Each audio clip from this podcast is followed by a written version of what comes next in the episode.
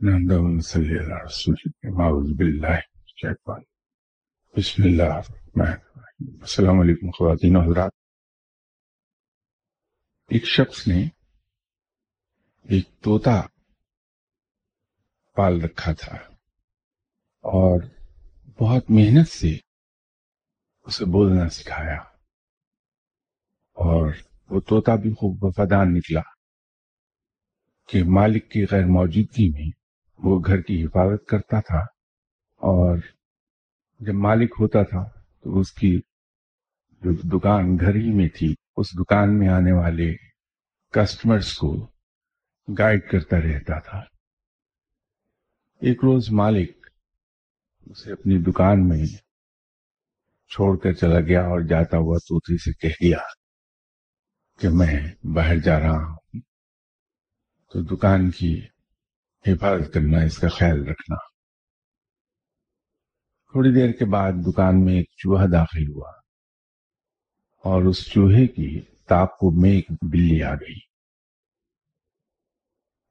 چوہے نے جب بلی کو دیکھا تو سامان کے پیچھے بھاگا، بلی نے اس پر جست لگائی پکڑنے کے لیے۔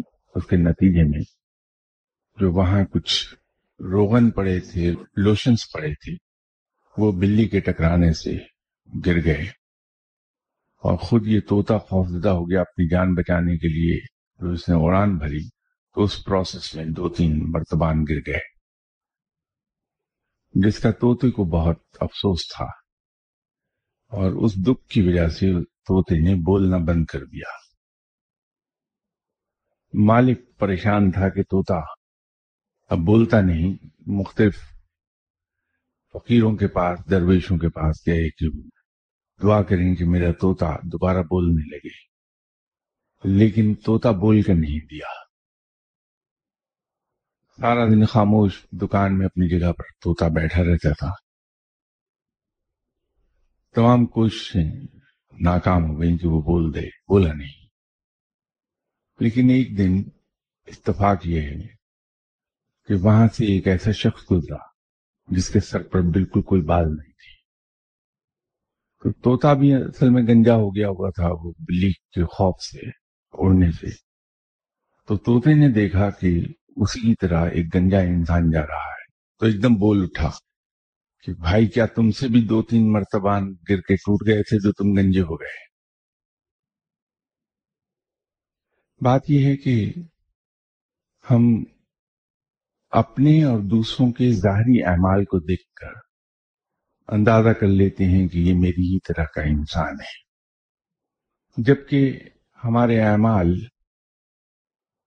ان کا انحصار ہماری نیتوں پر ہے۔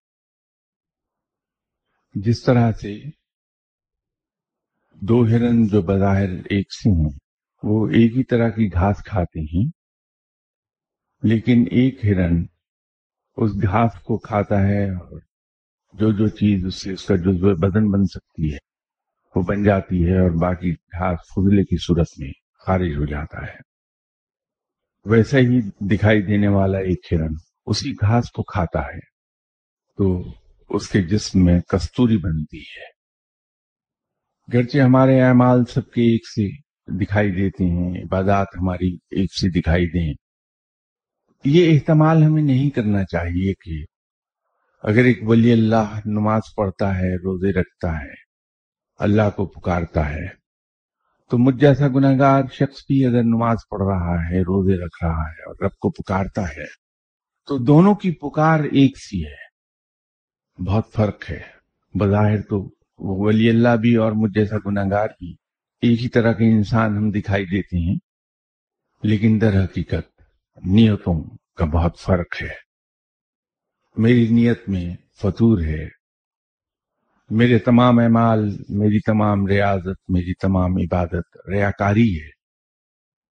وہ اس لیے ہے کہ لوگ دیکھ کے مجھے نیک سمجھیں، مجھے نیک کہیں، مجھے جھک کے سلام کریں، اس سے میرا نفس پھلتا پھولتا ہے۔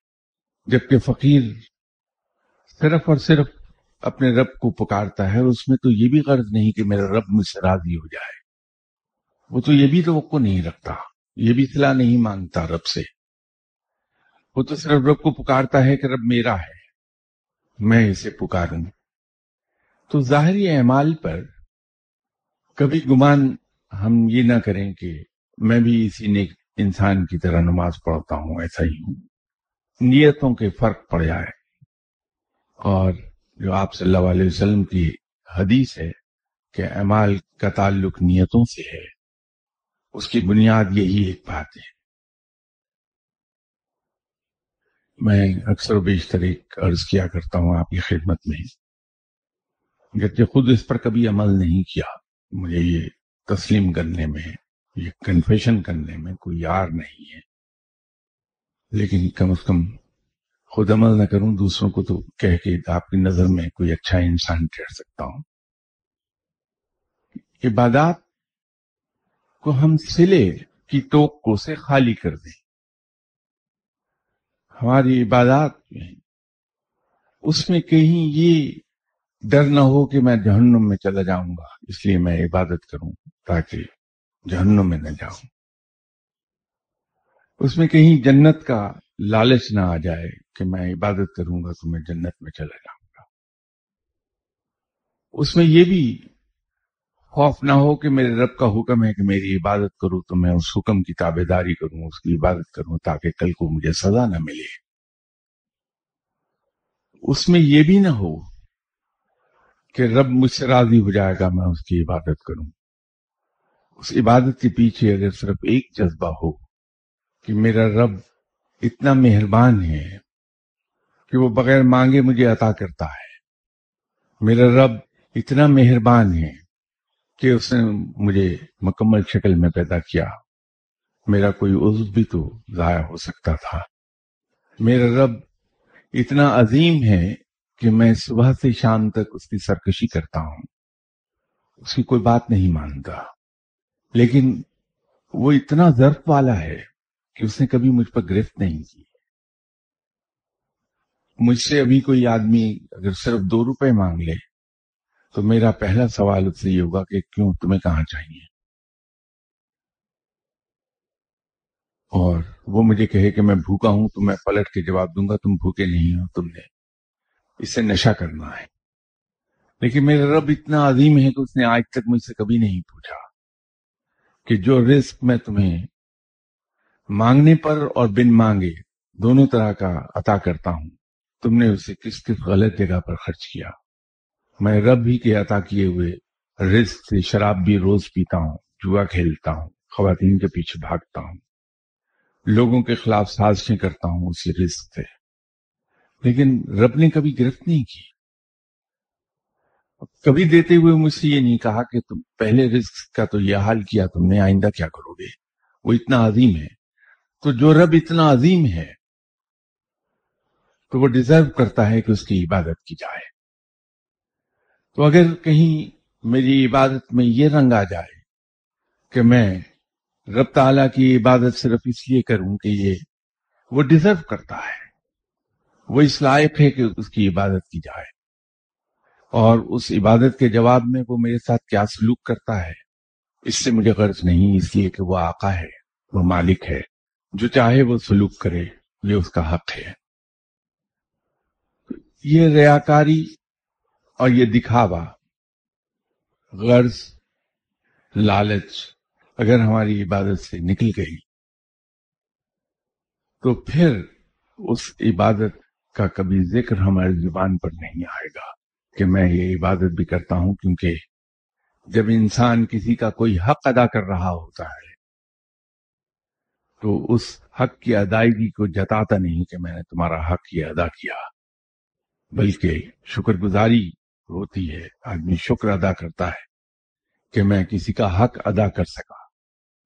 تو وہاں عبادت کے بعد بجائے اس کے کہ تکبر کا احساس پیدا ہو، وہاں شکر گزاری اور آجزی کا پہلو پیدا ہونے لگتا ہے اور انسان اپنی عبادات کو خود اپنی ذات سے چھپاتا ہے کہ میری اپنی ذات کو یہ پتہ نہ لگے کہ میں عبادت کر رہا ہوں۔ خواتین و حضرات، ہم سب، میں بھی اور مجھے سے اور سیاکار لوگ اپنے اندر مختلف بت پالے ہوئے ہیں۔ ہم میں سے کوئی اپنے علم کے بت کی پوجا کر رہا ہے۔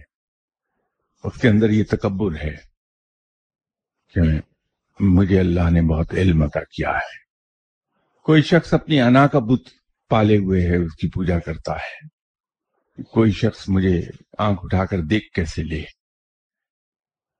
کسی شخص کو اپنی دولت کا تکبر ہے، اس تکبر کا بت پالے ہوئے ہے اپنے اندر۔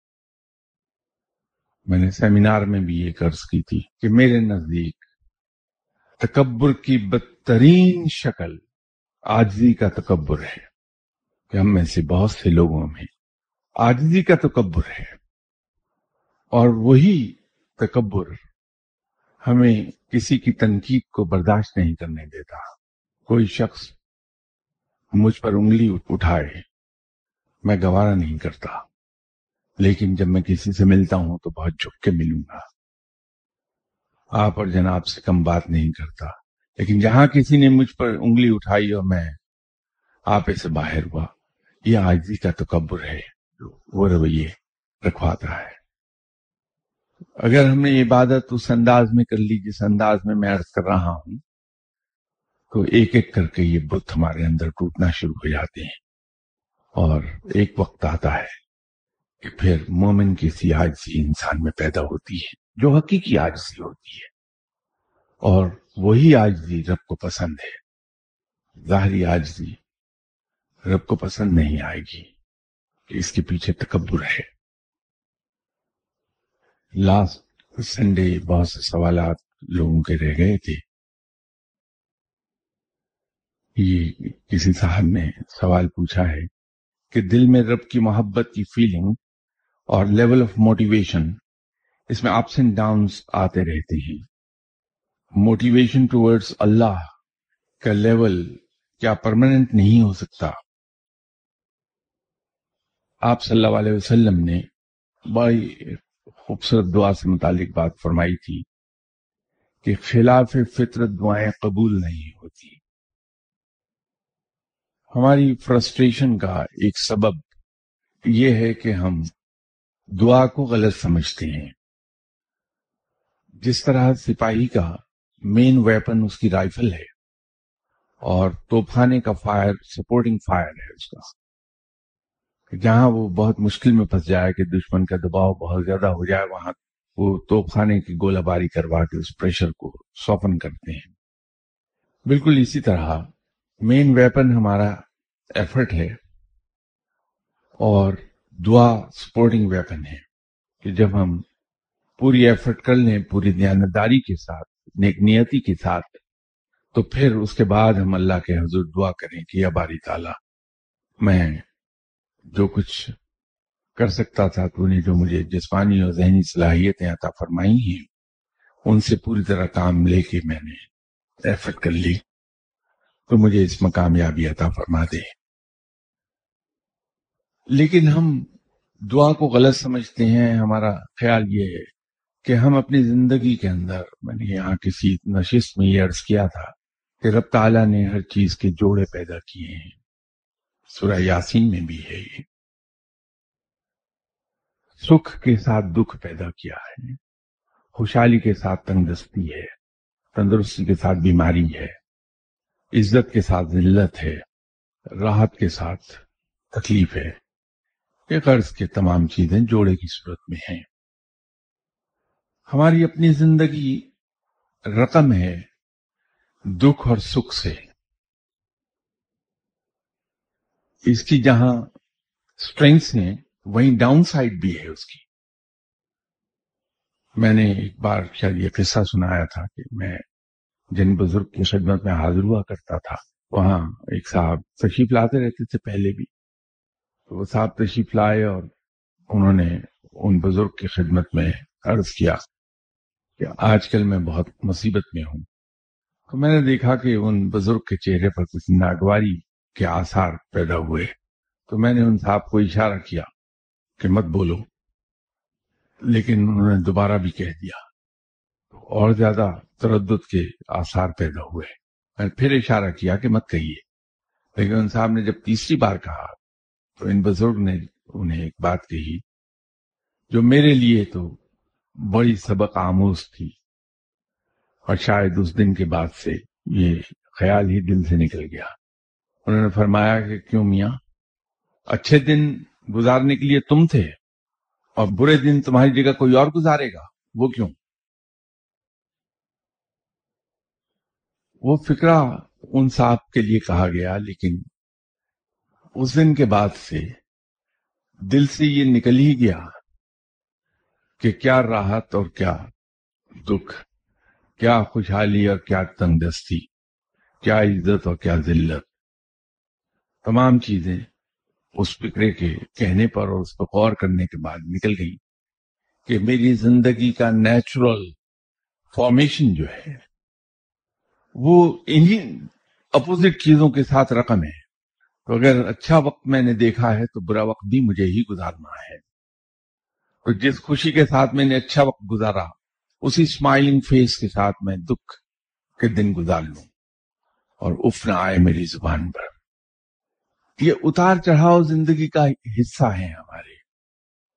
ہماری باڈی کیمسٹری کنسسٹنٹ نہیں رہتی۔ ماحول کا اثر، دوسرے پلانٹ کا اثر، موسم کا اثر، یہ سب ہماری زندگی پر اثر انداز ہوتے رہتے ہیں اور وہ اثرات ہمارے موڈ کو چینج کرتے رہتے ہیں۔ وہ ہمارے لیول آف موٹیویشن کو افیکٹ کر دیتے ہیں۔ جب تک ہم اس مقام پر نہیں پہنچتے کہ جہاں ہر قسم کے حالات جو رب کی طرف سے ہمیں عطا کیے جا رہے ہیں، ان کو ہم بڑی خوشی سے قبول کر لیں، تو یہ موٹیویشن کے اندر اتار چڑھاؤ آتا رہتا ہے۔ تو اگر ہم یہ چاہیں کہ ہم، ہمارے یہاں لیول آف موٹیویشن چینج نہ ہو، تو اس کے لیے ضروری یہ ہے کہ ہم اپنے آپ کو یہ یقین دلا دیں کہ رب بڑا مہربان ہے اس کی طرف سے آنے والی مصیبت بھی ہمارے فائدے میں ہے۔ تو اس کی طرف سے آنے والے انعامات کو ہم نے اگر ہنستے ہوئے چہرے کے ساتھ رسیو کیا ہے اور اسے انجوائے کیا ہے، تو اگر برا وقت آ گیا تو ہم اسے بھی اسی ہنستے ہوئے چہرے سے قبول کر لیں۔ تو پھر لیول آف موٹیویشن اس کے اندر ویریشن نہیں آئے گی آپ کی۔ تو اس کے لیے اگر ہم لیول آف موٹیویشن کو کنسسٹنٹ رکھنا چاہتے ہیں، تو پہلے ہمیں اس کے لیے ایفرٹ کرنا ہوگی۔ اس مقام پر جائیں گے تو یہ کنسسٹنٹ ہو جائے گا سر۔ جی، اگلا کسی نے سوال پوچھا کہ مایوسی کفر ہے یا گناہ؟ بعض اوقات انسان کی نہ پوری ہونے والی خواہشات دعائیں حاجات انسان کو مایوس کر دیتی ہیں۔ مایوسی ایک سوچ ہے یا کیفیات کا نام ہے۔ انسان مایوسی سے کس طرح نکل سکتا ہے کوئی حل بتا دیں۔ مایوسی کفر ہے۔ اللہ کی رحمت سے مایوس ہونا کفر میں آئے گا۔ یہ مایوسی گھر ہی اس وقت کرتی ہے جو آپ نے خود اس میں مینشن کر دیا ہے، آپ کے سوال کا جواب آپ کے سوال ہی میں ہے کہ جب انسان حالات کو اور دنیا کو، دوسروں کو، سب کو اپنی خواہشات کے مطابق چلانے کی کوشش کرتا ہے، کہ دوسرے سب لوگ اس طرح بہیو کریں جو مجھے سوٹ کرتا ہے، جو میرے خواہشات کی تکمیل کر دے۔ جب ہم حالات سے یہ توقع رکھیں کہ ہمیشہ حالات وہ پیدا ہوں گے جو میری خواہشات کی تکمیل کر دیں۔ یہ چونکہ ہو نہیں سکتا یہ ان نیچرل ہے، تو مایوسی آتی ہے۔ یہ کائنات در حقیقت ایک جگسا پزل کی طرح ہے۔ اس میں انمریبل بے شمار پیسز ہیں۔ ہر پیس کا اپنا ایک مخصوص مقام ہے۔ اگر اس جگسا پزل کے پیسز سے ہم نے تصویر مکمل کرنی ہے، تو پھر چھوٹے سے چھوٹا حصہ اور بڑے سے بڑا حصہ اپنے مقام پر جانا چاہیے۔ ایک دوسرے کے ساتھ مربوط ہو جائے تو وہ تصویر مکمل ہو جائے گی یا وہ شکل مکمل ہو جائے گی۔ تو یہ کائنات رب تعالیٰ کا رب جگسا پزل ہے اور رب تعالیٰ ان پیسز کو اپنی اپنی جگہ رکھتا ہے تاکہ یہ کائنات اپنی اصل شکل میں باقی رہے۔ جب ہم بحثیت ایک پیس کے دوسرے پیس کی جگہ لینے کی کوشش کرتے ہیں، تو پھر خرابی پیدا ہوتی ہے۔ ناکامیاں آتی ہیں اور اس سے مایوسی در آتی ہے۔ اسی لیے جو متوکل لوگ ہیں، میں نے آپ سے عرض کی تھی کہ توکل کی تین گھاٹیاں ہیں۔ اور آخری جو گھاٹی ہے، وہ تفویض کی ہے۔ اور یہ وہ مقام ہے جہاں انسان کے تمام ارادے، تمام خواہشات اور سوچ اللہ کے ارادوں کے ماتحت ہو جاتی ہے۔ اور یہ مقام آپ صلی اللہ علیہ وسلم کو حاصل ہوا تھا۔ تو انسان کو کوشش یہ کرنی چاہیے کہ وہ توکل میں جتنا آگے جا سکے اور اپنے خواہشات، اپنے ارادے اپنے کام ان سب کو اللہ کے ارادوں کے ماتحت کر سکے تو مایوسی سے دور ہو جائے گا کہ جو کچھ رب کی طرف سے آیا اس کو ہنس کے قبول کر لیا تو مایوسی نہیں آتی۔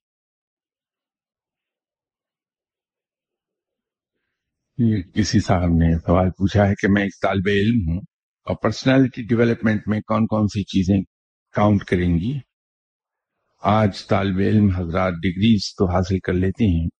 لیکن ان کی پرسنالٹی ڈیولپمنٹ اور پرسنالٹی گرومنگ نہیں ہو پاتی۔ ایک گیپ سا آ جاتا ہے اس کے بارے میں۔ یہ ایک لمبا سبجیکٹ ہے، جس پر کئی گھنٹے لگیں گے بات کرتے ہوئے۔ اس کی اگر ڈیٹیلز میں میں جاؤں گا۔ مختصراً میں عرض کر دیتا ہوں، یہاں اکثر صاحبان وہ بیٹھے ہیں جو باپ بن گئے ہوئے ہیں۔ ان کے کام آ جائے گی۔ ہم لوگ اپنی اولاد پر ہر وقت ایک زور دیتے رہتے ہیں کہ ٹیکسٹ بک پڑھو، ٹیکسٹ بک پڑھو۔ اور اس کا نتیجہ یہ ہوتا ہے کہ ہمارے بچے جو ہیں، ان کی ایک ٹنل وین بنتی ہے۔ صرف ایک خاص ڈائریکشن میں دیکھ پاتے ہیں۔ اور وہی ٹنل وین ان کی زندگی میں کامیابی میں سب سے بڑی رکاوٹ ثابت ہوتی ہے۔ انسان کی پرسنالٹی کا جو سب سے کارآمد حصہ ہے، وہ ٹیم سپرٹ ہے۔ اور ٹیم سپرٹ کے ساتھ ساتھ اسپورٹس مین اسپرٹ یہ بہت ضروری ہے۔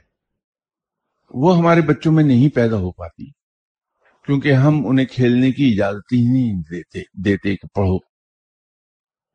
ایک چیز پر زور ہوتا ہے کہ ٹیکسٹ بکس پڑھو۔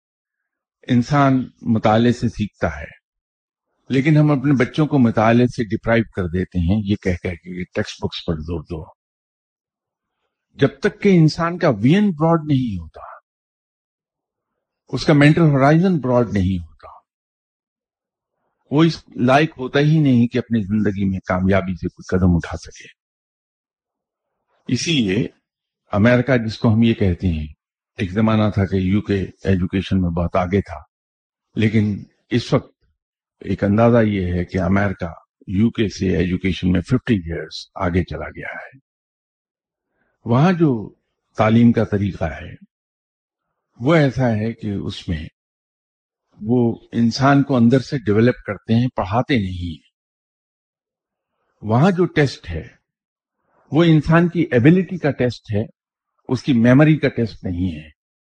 پاکستان میں ہم میموری کا ٹیسٹ لیتے ہیں۔ وہاں جو طریقہ میں نے دیکھا ہے، مجھے اتفاق ہوا۔ کچھ کورسز اٹینڈ کرنے کا امریکہ میں اور پھر دو چار یونیورسٹیز میں ایز وزٹنگ فیکلٹی لیکچر دینے کا بھی اتفاق ہوا مجھے۔ تو جو کچھ میں نے وہاں سیکھا، وہ یہ تھا کہ ان کے یہاں کیس اسٹڈی بیسڈ ایجوکیشن ہے ٹیچر صرف تھیوری پڑھا دیتا ہے جیسے ایک ایگزامپل میں دے دوں کہ وہ آپ کو صرف یہ پڑھا دے گا کہ واٹ از پرائز تھیوری اور وہ پرائز تھیوری پر آپ کو اس کی ڈیفینیشن بتا دے گا اس کو ایکسپلین کر دے گا کہ کسی بھی پروڈکٹ کی پرائز مینوفیکچرر نہیں مقرر کرتا، بلکہ یہ مارکیٹ ہے جو پرائز کو ڈٹرمن کرے گی۔ اب وہ اس کو ڈیفائن کرے گا، اس کو آگے ایکسپلین کر دے گا۔ کرنے کے بعد وہ اپنی پوری کلاس میں جتنے اسٹوڈینٹس ہیں، اس کے گروپس بنا دے گا، جسے ہم گروپ اسٹڈی کہتے ہیں۔ اور ہر گروپ میں ایک گروپ لیڈر اسٹوڈینٹ ہی ہوگا۔ اور وہ مختلف اداروں کی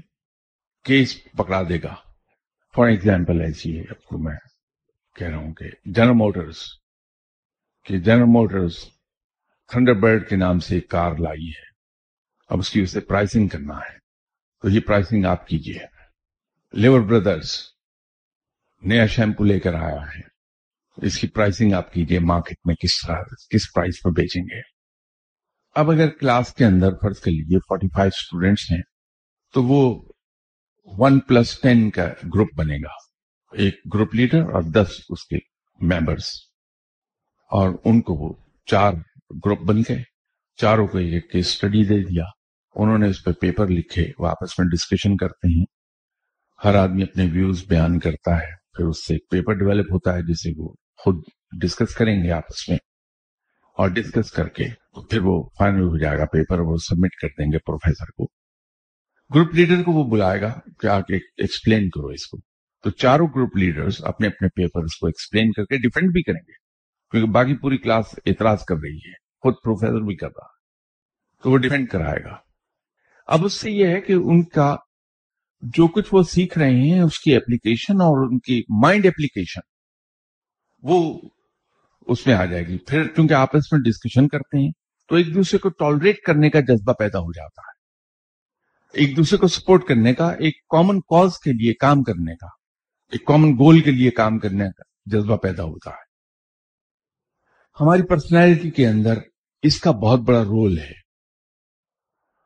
یہ میں نے مختصراً بتا دیا کہ پرسنالٹی گرومنگ جو ہے، وہ کس طرح سے کی جاتی ہے، یہ اس کا صرف ایک چھوٹا سا اسپیکٹ میں نے عرض کیا آپ سے کہ چھ سات گھنٹے لگ جائیں گے اس پر مجھے ڈسکس کرتے ہوئے، یا تو کسی سیمینار میں جب کبھی آئندہ سیمینار ہو، اس میں ٹاپک یہ رکھ لیجیے، تو اس میں میں پانچ چھ گھنٹے بول دوں گا اور ایکسپلین کر دوں گا کیا کیا فیکٹر ہیں اور پرسنالٹی گرومنگ کو کس طرح سے ہم کر سکتے ہیں۔ لیکن پرسنالٹی گرومنگ صرف اسی صورت میں آئے گی جب گھر کے اندر اور اسکول میں ہمیں ایسا ماحول پرووائڈ کر دیا جائے، ہم اپنے بچوں کو ایسا ماحول پرووائڈ کر دیں جس کے اندر وہ مطالعے پر زور دیں۔ ٹیکسٹ بک پڑھنے پر نہیں۔ ٹیکسٹ بک تو بے شک نہ پڑھی ہے امریکہ کے اندر جس زمانے میں میں کارڈف سے ایم بی اے کر رہا تھا تو کہا ہی جاتا تھا کہ اگر ایک آدمی روزانہ تین سے چار گھنٹے لائبریری میں نہیں گزارتا تو وہ کبھی ایم بی اے نہیں کر سکتا۔ امریکہ میں آج بھی اگر کوئی شخص ایم بی اے کرنا چاہتا ہے تو اس کو لائبریری میں آٹھ سے دس گھنٹے گزارنا ہے ڈیلی بلا ناغا۔ کہ وہ ٹیکسٹ بک تو پڑھتا ہی نہیں کوئی۔ اس سبجیکٹ سے متعلق magazines, newspapers, articles, papers, وہ سب اسٹڈی کرتا رہتا ہے بندہ۔ نتیجہ یہ ہے کہ ٹیکسٹ بکس اسے قتل نہیں آتی، کچھ نہیں پتا ہوتا۔ لیکن وہ سبجیکٹ کو اتنی اچھی طرح سے سمجھتا ہے۔ ہم اپنے سبجیکٹ کو انڈرسٹینڈ نہیں کرتے۔ ہم میمورائز کیے ہوئے ہوتے ہیں۔ نتیجہ یہ ہے کہ پریکٹیکل لائف میں جب ہم جاتے ہیں، تو ہم اسے اپلائی نہیں کر پاتے کیونکہ ہمیں اپلائی کرنا نہیں آتا۔ نتیجہ یہ ہے کہ جاب میں ہم فیلئر انٹرویو میں آپ جاتے ہیں۔ اگر مجھے بہت سینئر آدمی، جیسے ایگزیکٹو ڈائریکٹر اگر مجھے اپوائنٹ کرنا ہے اپنے لیے، تو ایک عجب و غریب میتھڈ یوز ہوتا ہے۔ یہ پرسنالٹی گرومنگ ہی کا حصہ میں آپ سیٹ کر دوں۔ کہ وہ جو نیچے انٹرویو بورڈ میں نے بنایا ہوا ہے، وہ تو انٹرویو کر کے مجھے دو کینڈیڈیٹ ریفر کر دے گا کہ یہ کوالیفائی کرتے ہیں۔ اب میں ان دونوں کو باری باری بلا کے کبھی یہ بات نہیں کروں گا کہ آپ نے کیا پڑھا، کتنی کوالیفکیشن ہے، آپ کا کیا ایکسپیرینس ہے۔ کبھی نہیں بات کریں گے، اس کی ضرورت ہی نہیں پڑتی۔ بلکہ اس کے ساتھ تو میں بیٹھ کے ایسی ڈسکس کروں گا کہ سنائیے نواز شریف صاحب آج کل کیا کر رہے ہیں۔ جو جو انسان بات کر رہا ہے میرے ساتھ، میں اس کی پرسنالٹی ٹریٹس ڈسکور کرتا چلا جا رہا ہوں۔ اس کے بعد پھر میں اس سے کہہ دوں گا thank you very much then see you next بغیر نوٹس دیے اس کو میں کلب میں انوائٹ کر لوں گا کھانے پر۔ وہاں اس کو لنچ آفر کروں گا اور اس لنچ پر میں، دنیا بھر کی باتیں، مختلف کتابیں، مختلف۔ تو اس کا اندر جو ہے وہ سارا کھل کر سامنے آ جائے گا۔ نیکسٹ ٹائم اس کو میں گھر پر ڈنر پہ انوائٹ کر لوں گا۔ اور وہاں گفتگو کرنی شروع کروں گا تو میرے سامنے پوری طرح کھل جائے گا۔ کیونکہ کوالیفیکیشنز کوئی معنی نہیں رکھتی۔ انسان نے سیکھا کیا ہے؟ مجھے کوالیفائڈ آدمی نہیں چاہیے۔ مجھے لرنرڈ آدمی چاہیے۔ تو ہم اپنے بچوں کو لرنڈ نہیں بناتے، ہم ان کو ایجوکیٹڈ بناتے ہیں۔ یہ کام نہ کریں، ہم اپنے بچوں کو لالا کے مختلف میگزینز پیپرز ریسرچ پیپرز یہ سب پرووائڈ کریں کہ یہ لوگ پڑھو اور ان کا تعلق بے شک سبجیکٹ سے نہ ہو۔ اسی سے ان کے اندر وین پیدا ہوتی چلی جائے گی اور ان کا مینٹل ہورائزن بڑا براڈن ہو جائے گا۔ یہی پرسنالٹی کو آپ کے امپریسو بنائے گا۔ یہ ایک سوال ہے کہ بعض اوقات ماضی کی کیے گئے گناہ اور غلطیوں سے انسان توبہ تو کر لیتا ہے، لیکن ان گناہوں اور غلطیوں کی یاد ذہن سے نہیں جاتی۔ کیا گناہ کی یاد ختم ہو جائے؟ کیا اس کا نام توبہ ہے۔ ایک دن حضرت جنید بغدادی رحمت اللہ علیہ جناب حضرت سری سکتی صاحب کے پاس گئے اور سری سکتی صاحب کو انہوں نے دیکھا کہ خاص ملول ہیں، رنجیدہ ہیں۔ یہ بات میں نے اس کے موقع پر عرض کی تھی۔ تو حضرت جنید بغدادی نے سری سکتی صاحب سے پوچھا کہ کیا ہوا؟ خیریت ہے آپ کی؟ طبیعت میں ملال ہے؟ تو آپ نے فرمایا کہ ایک نوجوان آیا تھا اور مناظرے کی صورت میں مجھ سے اس نے بحث کی توبہ پر، تو مجھ سے پوچھا کہ توبہ کیا ہے؟ میں نے بتا دیا کہ گزشتہ گناہوں پر شرمندگی اور آئندہ گناہوں سے دور رہنے کے وعدے کا نام توبہ ہے۔ تو اس نے پوچھا کہ جو پیچھے گناہ ہوئے ان کو بھلا دیا جائے۔ تو میں نے کہا کہ نہ ہی ان کو یاد رکھا جائے۔ تو اس نے کہا کہ آپ غلط کہتے ہیں۔ ایسا نہیں ہے۔ پچھلے گناہوں کو یاد رکھا جانا چاہیے۔ سری سختی صاحب نے جناب حضرت جنید بغدادی رحمت اللہ علیہ صاحب سے پوچھا کہ آپ کے نزدیک کیا ہے؟ تو حضرت جنید بغدادی رحمت اللہ علیہ نے فرمایا کہ میرے خیال میں وہ نوجوان درست کہتا تھا۔ بات یہ ہے کہ جب ہم گناہ کر رہے ہیں تو ہم حالت جفا میں ہیں۔ ہم اللہ تعالی سے جفا کر رہے ہیں۔ تو جب ہم توبہ کرتے ہیں تو ہم حالت جفا سے حالت وفا میں چلے جاتے ہیں۔ تو اگر ہم نے اپنی حالت جفا بھلا دی تو امکان یہ ہے کہ حالت وفا میں یاد نہیں رہے گا کہ حالت جفا میں کیا تھا، تو ہم وفا سے جفا میں دوبارہ چلے جائیں گے۔ اگر حالت جفا سے حالت وفا میں آنا، آنے کے بعد حالت جفا بھی یاد رہے، تو ہمیں وہ چبھن محسوس ہوتی رہے گی کہ ہم سے وہ غلطی ہوئی تھی کہ ہم نے رب سے جفا کر ڈالی۔ تو وہ ہمیں حالت وفا سے حالت جفا کی طرف دوبارہ نہیں جانے دے گی۔ تو یہ گناہوں کا یاد رہنا مبارک ہے اس سینس میں کہ یہ ہمیں دوبارہ گناہوں کی طرف جانے سے روکے رکھے گا۔ کسی نے سوال پوچھا ہے کہ اولڈ ایج میں ذریعہ معاش کے لیے انویسٹمنٹ کے کون سے ذرائع ہو سکتے ہیں؟ الحمد ہم ایک مسلمان ملک میں رہتے ہیں اور اسلام کی نفاذ اور اس کو انشور کرنا کہ ہمارے تمام چلن اسلام کے مطابق ہوں، یہ حکومت کی ذمہ داری ہے۔ اگر حکومت کچھ ذرائع کے بارے میں یہ فتویٰ جاری کر دے کہ اس میں سود کا کوئی عنصر نہیں ہے، یہ حلال ہے، تو ہمیں تسلیم کر لینا چاہیے، کیونکہ حکومت کے اس فتوے کے بعد تمام تر گناہ یا بوجھ حکومت پر ہوگا، ہم پر نہیں۔ تو وہ ذرائع جس کے بارے میں اسلامی نظریاتی کونسل جو پاکستان میں سب سے بڑا ادارہ ہے، شریعت پر عمل کرانے کے لیے، اگر اسلامی نظریاتی کونسل اس چیز کو ڈکلیئر کر دے کہ یہ جگہ ایسی ہے جہاں اگر آپ انویسٹ کریں تو اس میں سود کا ایلیمنٹ نہیں ہوگا، وہ سیف ہے۔